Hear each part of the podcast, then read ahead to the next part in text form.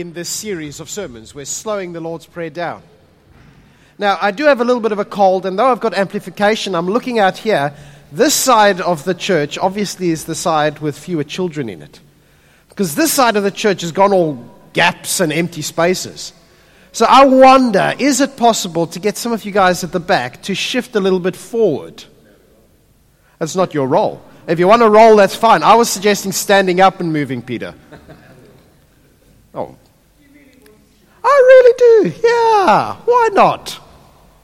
Everyone, watch them stand up now. Look at this. Oh, they're so embarrassed. Give them a hand. Wonderful. And this side over here, if you can just stand on your heads and do dances. That Nonsense. Uh, before I get started, I do just want to uh, share one more prayer. I, we've got Ed visiting again. Uh, Ed and Kate used to be members here. At the moment, Ed is on prac. Uh, what year are you pracking? Year one. His wife nudges him and says, There's where your problem is. It's year five. year five at Warnbro Primary, um, which is woo, but woo as well. So we're just going to quickly pray for Ed. God, I thank you for Ed, and I just pray that you please encourage him in this prac that he's on at the moment. Lord, I pray that you would use him and bless him and just help him through the long hours and the hard work and, Lord, the difficult kids that there are at that school. Thank you that he gets to, to teach them, but also thank you that he gets to be one of your people in that place. Please help him, Lord. Give him the strength that he needs and the patience that he needs and the wherewithal that he needs uh, to see this prac out. I thank you for that. Amen. And let's pray again. And God, I thank you that I get to speak now. But Jesus, um, I don't want to be the one speaking. Father, please would you speak to me and to us. Lord, I don't deserve to speak for you. None of us do. I'm, I'm, as Mark said, we're like the disciples. We, we fall asleep. And so this morning, God, would you please speak? Would you help us to listen? Help me to speak the truth of you um, with integrity. Lord, would you, by your Spirit, do something incredible this morning? Would you break through the walls that we've set up against you? Would you break down the barriers? Would you help us to trust you, not just in word, but in, in real life and in actuality? Thank you. Holy Spirit, move in our midst. You are welcome to be with us this morning because we are opening up our church and our hearts and our lives to your movement. Father, speak, I pray, for your Son's sake and for us whom you love, just as we are. Amen. So we've been looking the last little while at uh, the Lord's Prayer. Our Father in the heavens. And we saw the heavens, the start of the Lord's Prayer, Matthew makes it clear for us. Uh, the heavens is not a place far away, it's the atmosphere around us. Our Father, who is so close to us, may your name be made holy. May everyone think you are just like the bestest ever. This is kind of what the uh, conference was on yesterday. God is the bestest. Jesus is the bestest. Uh, well, that's kind of how Jesus teaches us to pray and says, uh, God, may your name be hallowed. May it be revered by all. We think you're the bestest Father there is, and we want everyone else to agree with us. May your kingdom come. May your will be done. May, may your rule, God, be established over this whole place of ours.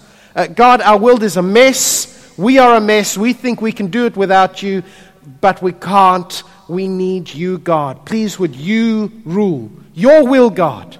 Because if it was my will, I wouldn't do anything. We saw that even Mark read of Jesus in the Garden of Gethsemane saying, I really don't want to have to face this, God, but your will be done. You know, when Jesus taught us to pray, Your kingdom come, your will be done, he wasn't praying pie in the sky, oh, I don't really know what it's like to pray that kind of prayers. He knew that at one point, or throughout his whole ministry, he was deciding, I will submit to the will of my heavenly Father. Your kingdom come, your will be done on earth as it is in heaven, in the place where, where you are just perfectly obeyed God. And then we come to the fourth ask in the Lord's Prayer, this, this, this one give us today the food we need. Uh, or in the old language, give us today our daily bread. It's a bit of a change in direction. Up, up to now, we've been focused on God, on, on the goodness of God, how incredible He is, on, excuse me, on His kingdom, on His will. And now Jesus turns and says to us, Ask God for your daily bread. When Jesus speaks of bread, I, I don't think He's just meaning, you know, tip top wholemeal. Uh, I think Jesus is, is talking about the stuff that we need to survive.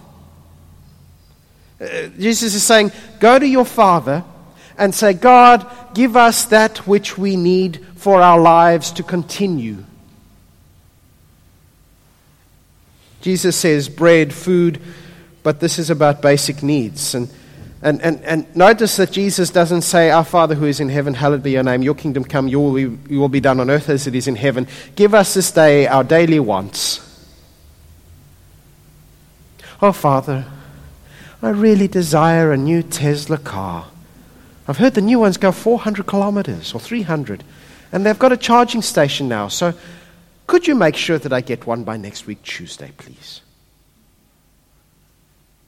That's kind of how we pray. Maybe not for a Tesla car, but we tend to go for wants. Jesus says when you go to your Father, you, you speak to Him about your daily needs, about the stuff that, that if you didn't have it, you couldn't survive.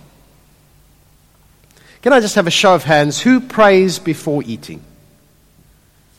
Who always prays before eating? Always? Who prays before eating when they remember? Who's just getting embarrassed now and doesn't know when to put their hands up? It's good to pray before we eat. It, it's, it's saying, Thank you, God, for this food. Ultimately, everything comes from our Father. He, he created everything, He, he sustains everything. It, it's His. But we can forget that because we, we lose sight of how actually we are entirely dependent on God. And we get a little bit of this when we come to, to Jesus saying, Ask God for what you need to survive. Because, quite frankly, we don't think we need to ask God for what we need to survive. Most of us living in Australia have what we need to survive. There's, there's money in the bank to go and buy some food. We work hard, we, we put in the effort, and so we can provide for ourselves and our families. I did it, not God. How come God gets the credit? I don't see God getting up at 5 a.m. to go and work in the middle of whoop whoop so that I can put food on the table.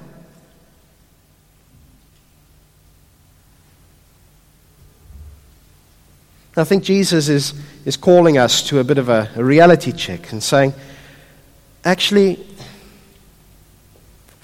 God, give us what we need to survive because if you didn't do that, all of my hard work and all of my effort and all of my savings, they don't mean anything. There's a story in Luke chapter 12. Can we throw that up there? Uh, Wayne, thank you. Luke chapter 12. It's a story you've maybe heard of before, verse 16.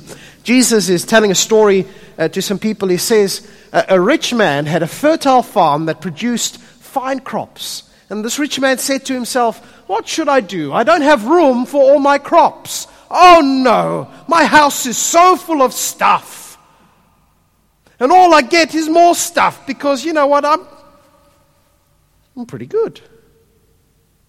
I know, I'll tear down my barns, I'll build bigger ones, and then I'll have room enough to store all my wheat and all my other goods, and I'll sit back and I'll say to myself, my friend, Now, you know you've got a problem when you look at yourself in the mirror and you go, My friend, my friend, now you have enough stored away for years to come. Now, take it easy. Eat, drink, be merry. That's a good man. That guy would fit in well into Western Australia 2017. Can I have an amen? He'd probably fit well into most of our families. God said to him, You fool. You're going to die this very night. Then who'll get everything you've worked for? Yes, says Jesus, a person is a fool to store up earthly wealth but not have a rich relationship with God. I've no doubt that the man in Jesus' story was a person who worked hard, who put a lot of effort into his farm, into his labors. But at the end of the day, there's a very interesting thing there. We're told right at the start of the story that this rich man had a fertile farm. Why was he rich? Why was he wealthy? Why did his crops do well? Because he was on good land.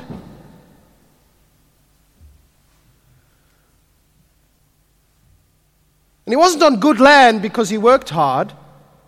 He was on good land because the land was good.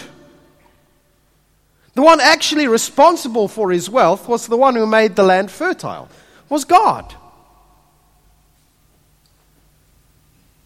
And God, after all, owns it all anyway.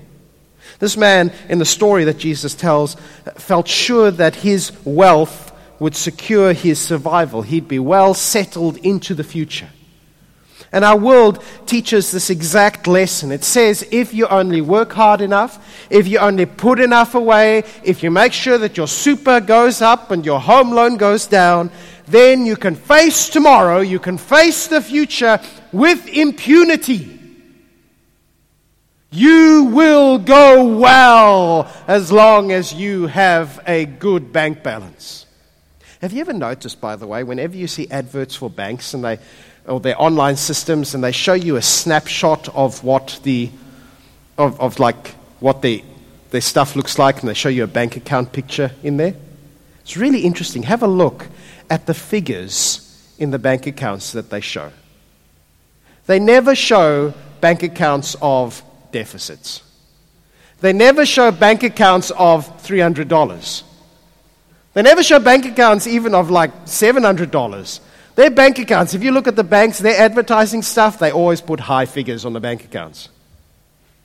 Because that's the point, isn't it? You're meant to have lots of money stored away. Maybe I'm just the only one who, who looks at pictures in that much detail, but, but I'm sure they do it on purpose. Because our world teaches us that if we only have enough, we don't have to be afraid. We don't have to be afraid. We have established ourselves. We are settled. We're in charge. Depending on what stage in life you are, we've got enough to provide for the family, or we've got enough to make sure that they get through university and then kick them out of the house, or even kick them out beforehand, depending on what sort of family you are.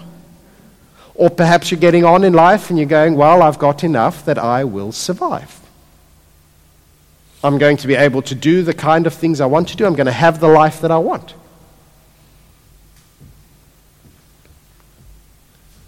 Because I have made the effort.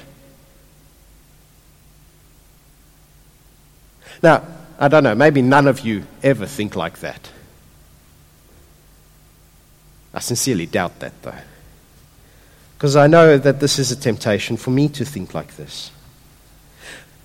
And there's a little bit of truth in that. If you work hard, if you salt enough away, if you, if you just get enough money and wealth and resources, your life can be pretty comfortable. And the problem is, is that, that it works.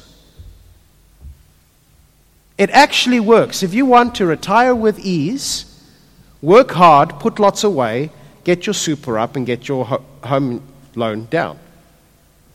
But, but here's the problem we aren't actually in charge.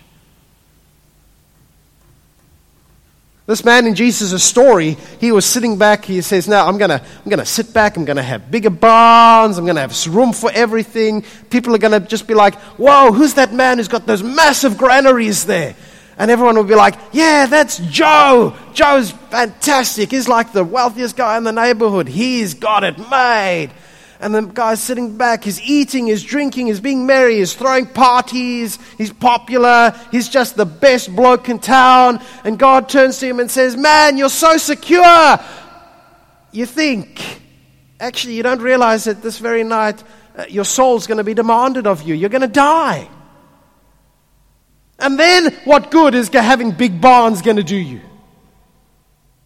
It's not like the angel of death comes and, and, and he's about to swing the sickle. Um, I know I'm mixing metaphors there. And you say, No, no, no, no, no. Check my bank balance. It's okay. You can't pay God off.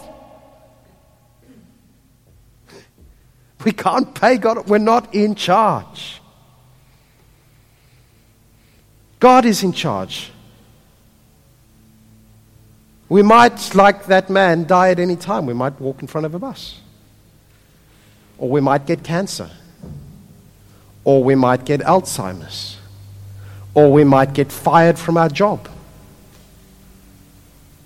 Anything could happen. The, the, the stuff that we think gives us security cannot be relied on to give us security. If you find your security from your spouse,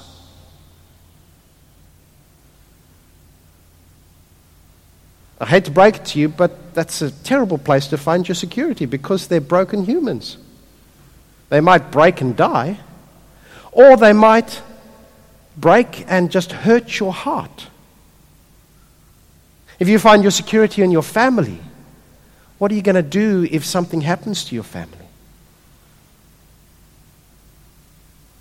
There is nothing in this world where we can place our security in and find ourselves safe.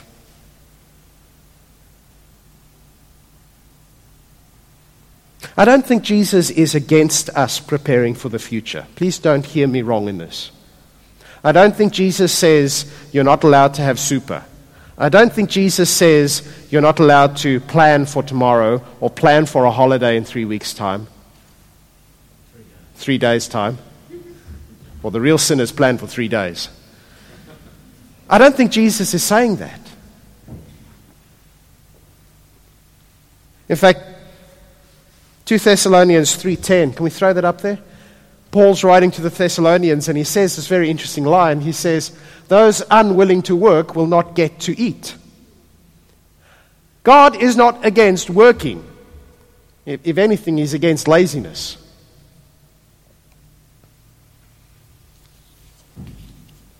I do think, though, that God is against us placing our security in our stuff.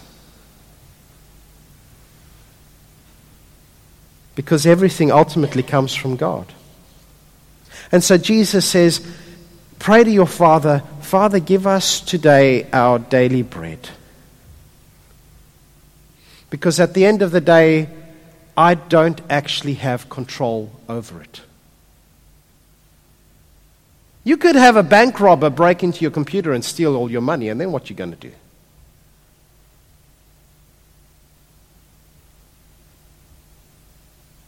You could have somebody while you're in church this morning go through your house and empty it. And now everyone's sitting in there going, Did I lock the front door? Yeah. Your little guard dogs, Debbie, are lovely little dogs, but they will just lick anyone who comes into their house.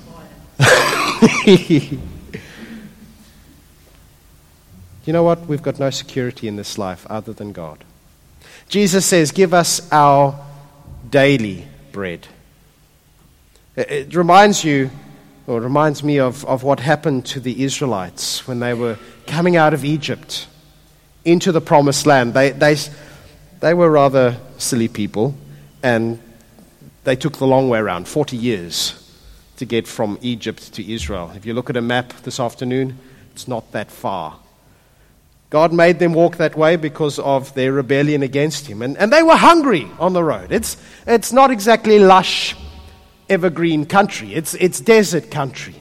And on the road, they complain and they grumble. And so God does something amazing for them. He provides this thing, this food, this bread, which uh, I love the name they give it. They call it, What is it?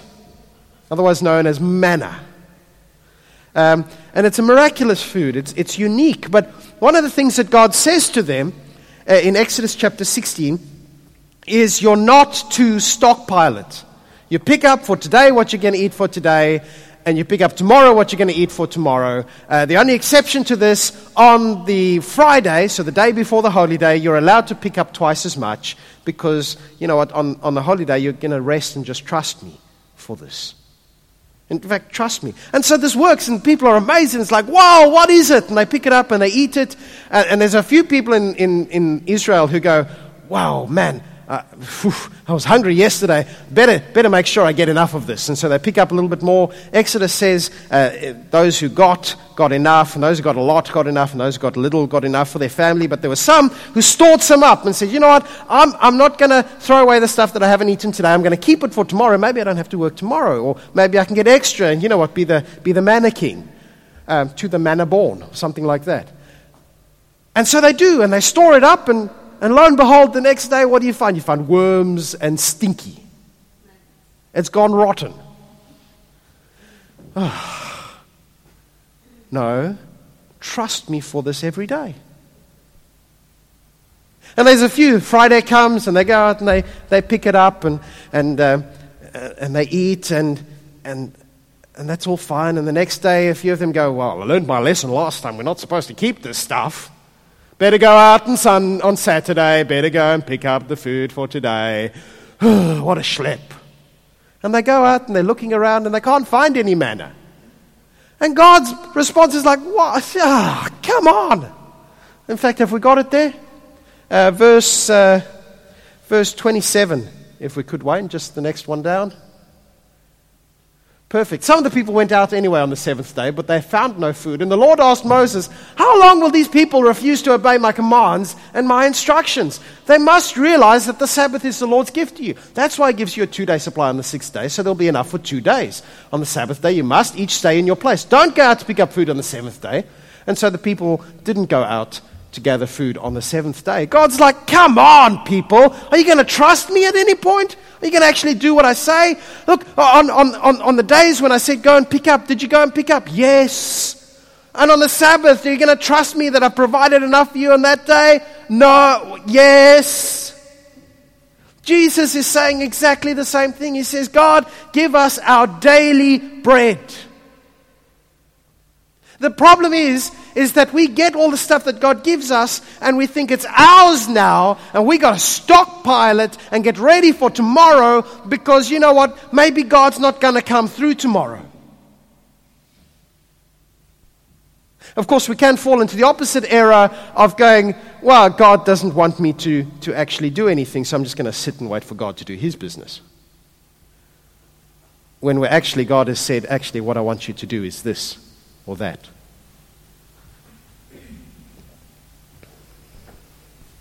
Why didn't God let them gather a, a stockpile? There's a miracle in there that you might not have picked up on. On Monday, when they picked up more than they needed, it went rotten and stanketh. On Friday, when they picked up more than they needed for the Friday, it was fine. There was no reason physically why they couldn't stockpile. God could have set it up that said, you know, you collect and then, and then you've got it ready for when you need it and you're in charge of this. But I think God actually wanted the Israelites in those 40 years in the desert to realize how dependent on Him they were. and to realize how dependable God is. Deuteronomy chapter 8, it's not on the screen. God, God speaks to the Israelites and he says to them, basically, I, I want you to keep obeying me. lest you go into this land that I've led you to, this promised land, and your bellies are full, and you're settled in your country, and you've got your homes of your own, and you feel powerful and strong, and you go, I did this. I did this myself. And God actually says to them, actually, your power to gain your wealth, that's come from me. In Jesus' day, uh, if you were a typical day laborer, you would get paid a wage for the day. And I'm told that the wage you would get paid would be pretty close to what you needed to buy your bread for that day. As in, you, you didn't have much of a savings program going.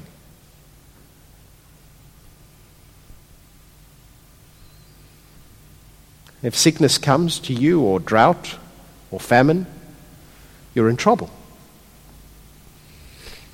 When Jesus told this, this prayer to the people listening, they would have got what he was saying. Our Father who loves us, give us what we need because we know what it's like to not feel secure. And although we work really hard, we, we don't have a security in that. And we know that if you don't look after us, we're in trouble.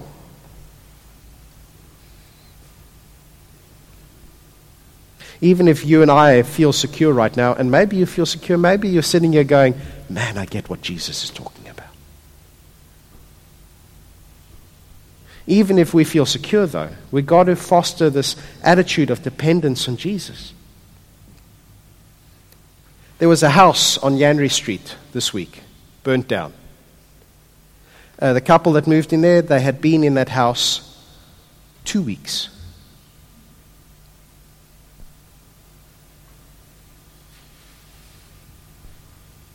At any moment, that could happen. We could lose our jobs. The government could turn around and say, We've run out of money, there's no more pension.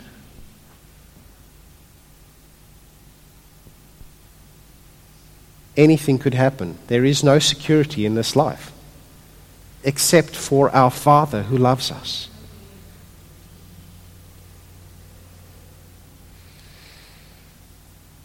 And we don't have to ask what we need for tomorrow. And we don't have to ask what we need for next week.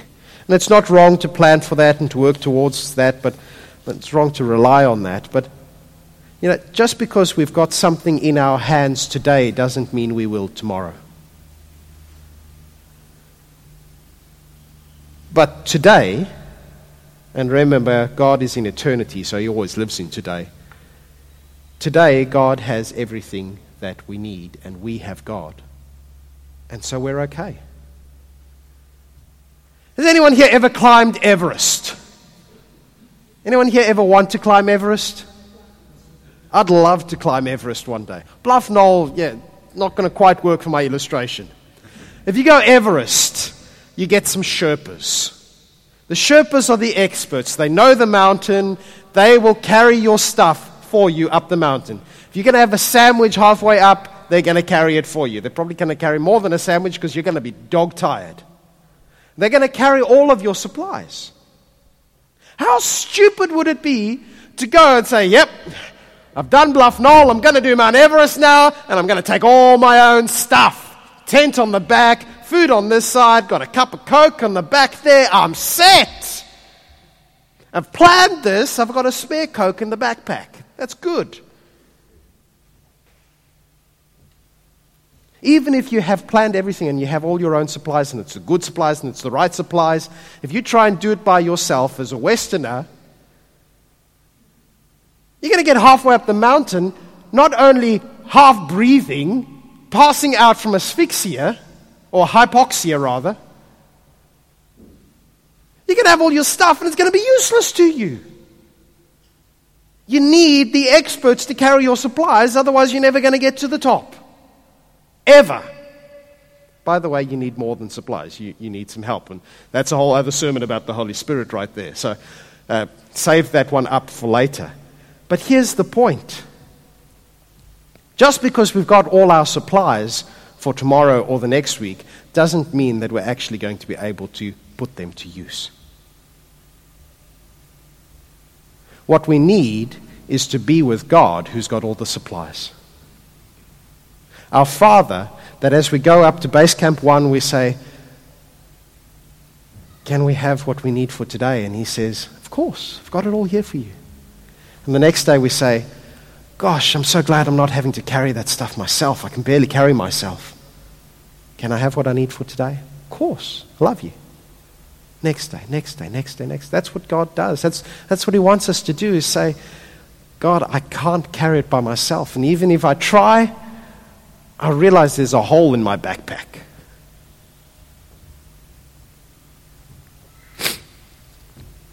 God is reliable and God is dependable. But I do want to finish on this. What about those who pray the Lord's Prayer and still starve or freeze because they don't have warm clothes or die of lack of water.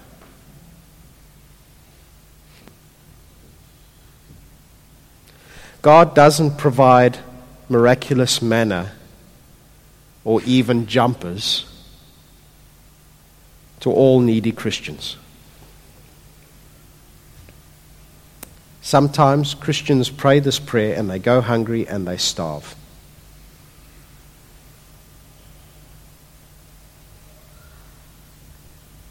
So why pray it at all?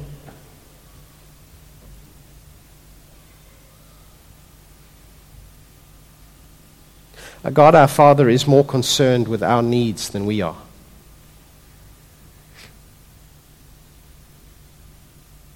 Your children have needs if you have children. I'm hoping that you're more concerned about putting breakfast on their plates tomorrow than they are.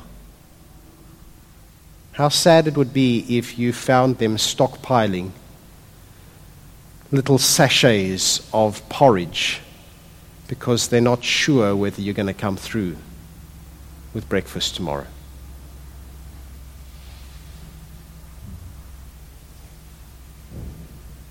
God cares for us. He's got all the resources. He cares more for us than anyone else. And one day when He returns, there will be no more hunger, there will be no more needs. But what about now? What about those who feel forced to stockpile because they've prayed this prayer and they've gone hungry or seen their child die?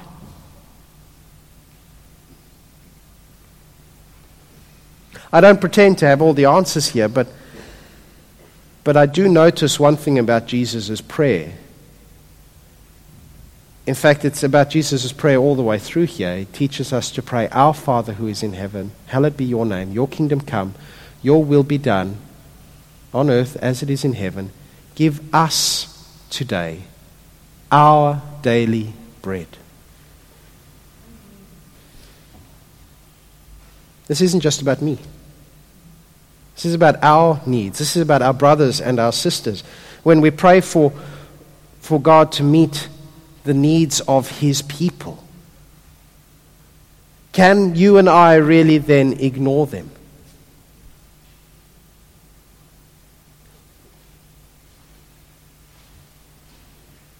If we're the ones in need, God wants us to pray for His provision, but but I also wonder whether God invites us to pray so that we can be part of His provision to someone else.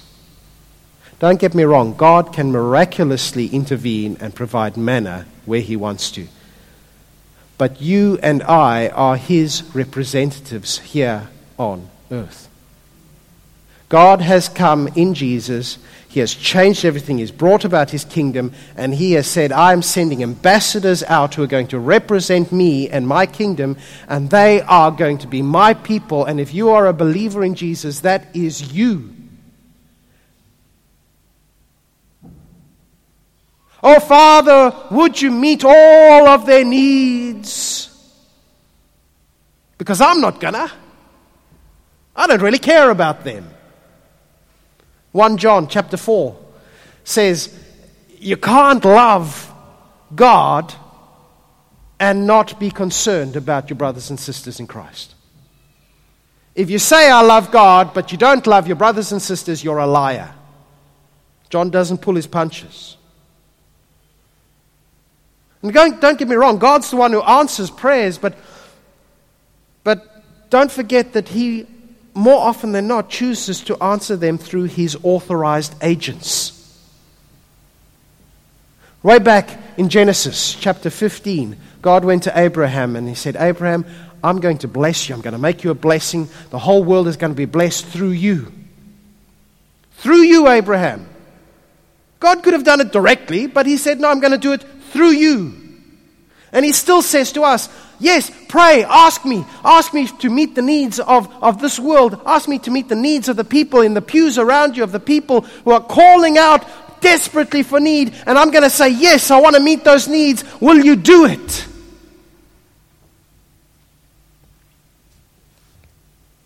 I've told you the story before. Many years ago now, I, I went up to a think it was a uh, global interaction conference up in the city, Nedlands, and I drove up there, and my bank balance was, let's just say, it wasn't appropriate for a bank advertising footage shot. Um, there was nothing in there. I had enough petrol to get up there. I had enough petrol to get maybe a quarter of the way back.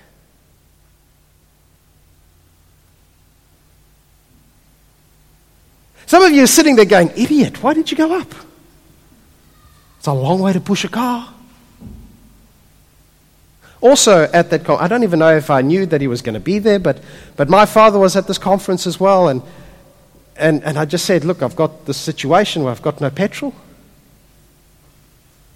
They gave me $10 or $20, whatever it is. I had petrol, I got home. Isn't that wonderful?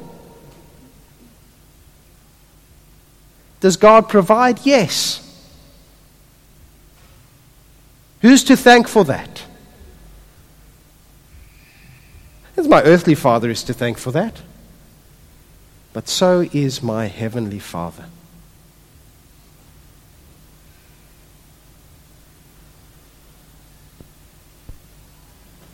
Sometimes we don't we don't ask because we're ashamed. Sometimes Sometimes God answers even though we haven't said anything to anyone else.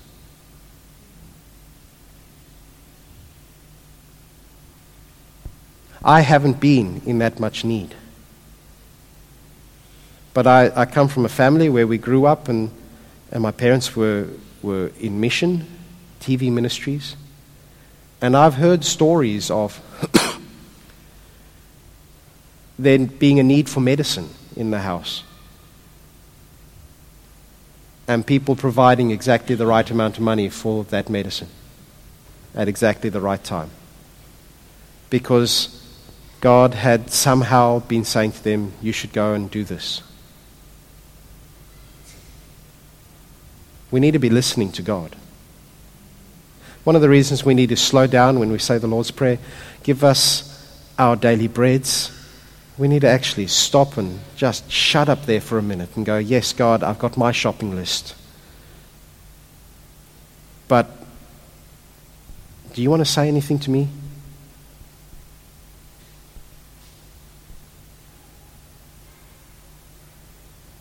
Is there somebody that I should be helping out here? That I should be giving something towards? Jesus has spoken just prior to the Lord's Prayer in Matthew about giving to those in need, and he says, Do it, do it quietly. Don't, don't even do it so that you remember that you've done it.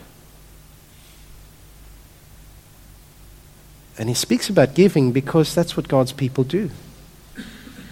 There's a story in Matthew chapter 25 where Jesus is, is speaking about the return and, and what happens when, when he's judging, and there are sheep and goats. And, and Jesus looks at some of these and he says, You know what? When I was hungry, you gave me some food. When I was thirsty, you gave me a drink. And when I was in jail, you came and visited me. And when I was naked, you gave me some clothing. When I was in need, you looked after me. Come, share, share my glory with me. Welcome.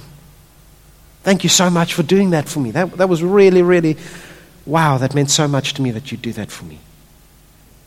And these people look at Jesus and they go, well, I don't know. I don't remember doing any of that, God. Uh, when did we see you naked or thirsty or hungry or any of that stuff? And Jesus looks back at them in the parable and he says, I tell you the truth, that the times you did it to the least of my brothers and sisters, to the least of these, you're doing it for me. It's not that they set out and said, Well, I'm going to do this because I have to, because I love Jesus, and so. They just saw the need and they did it. Maybe part of our praying, Our Father, give us this day our daily bread, is that we would recognize our need for Jesus, but also start to see where we can be Jesus' hands and feet to others.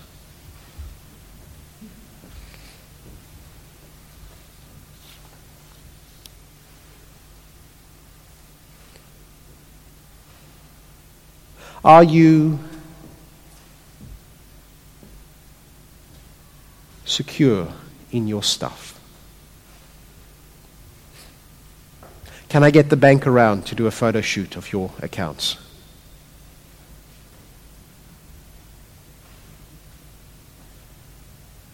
Hey, even if your accounts have got $100 in there, you're doing well. Have you got it sorted out? You got it figured out? You got it balanced? I'm happy for you, but if that's the case, then we've got to stop. We've got to stop saying, God, give us what we need. Because our actions are really saying, God, I've got this sorted. I'll call on you if I need you. Jesus says, Pray to your Father, God, give us what we need. Because it comes from you. Maybe the reason you got it all sorted right now is not so that you can go on a holiday. I'm just picking on holiday because it comes easily. I'm not saying don't go on holidays. But maybe, maybe at some point God's going to just whisper in your ear in that irritating way that He sometimes has and says, I know you were planning something with this. I know you had ideas.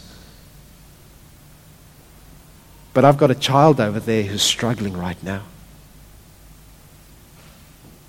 Could you be my answer to their prayer? Could you?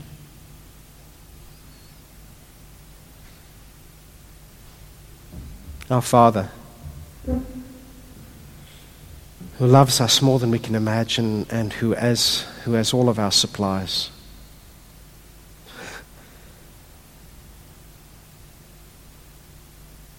Sometimes we sometimes we think that we've got it all sorted. We, we can survive without you, at least for a while. But that's not true. We need you every moment of every day. Lord, we're tempted to try and be self sufficient. That, that's, that's the temptation of sin, God to think that we can make it without you, that we can find security without you.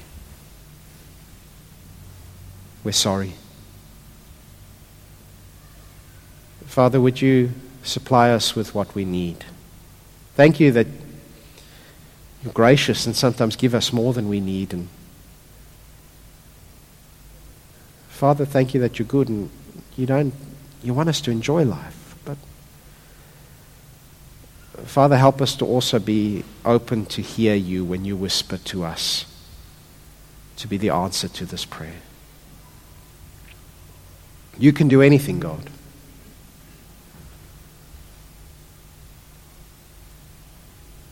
But we don't want to be the reason that this prayer is unanswered because we've refused to listen to you. God, you are good. You are gracious and kind and loving. And you have more than met our needs. You meet our spiritual needs and you care about our physical needs. Father, give us what we need today. And let us be content. Amen. Mr. McKinn.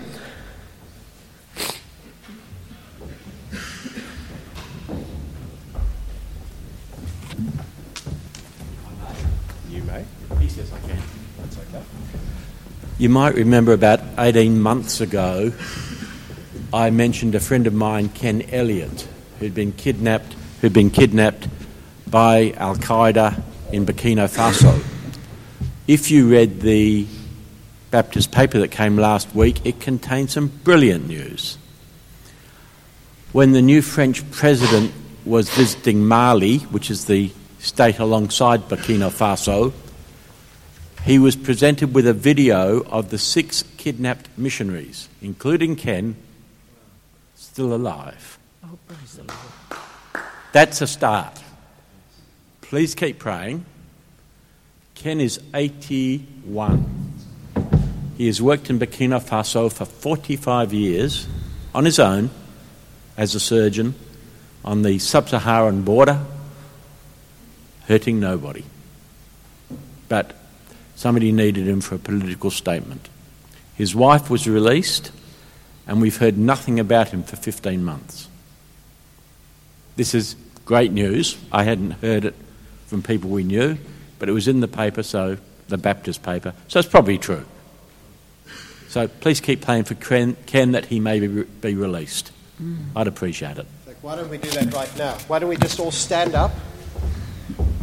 And I know how we face doesn't matter, but let's face towards Africa, which is that direction. I think. And we'll just. How about we just face anyway? Let's pray. God, thank you for this news about Ken.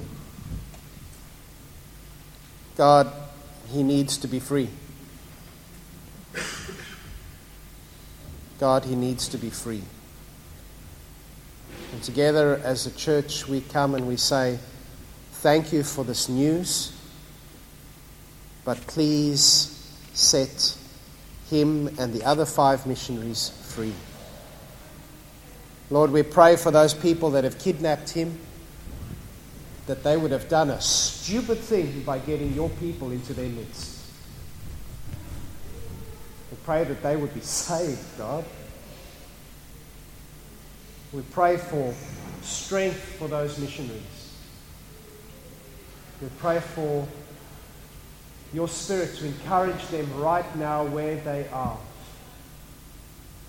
God, we pray that they would be a witness even to their torturers.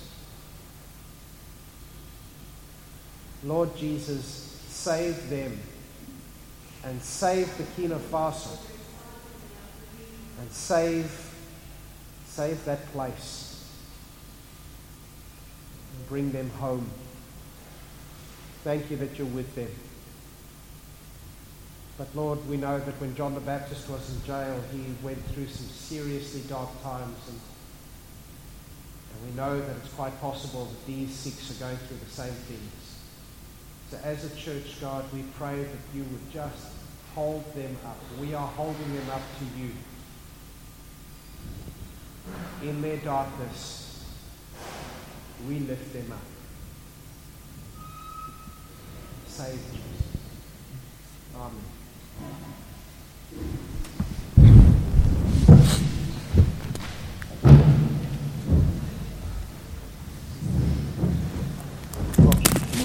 You might as well keep standing, people. Keep standing. Stand up.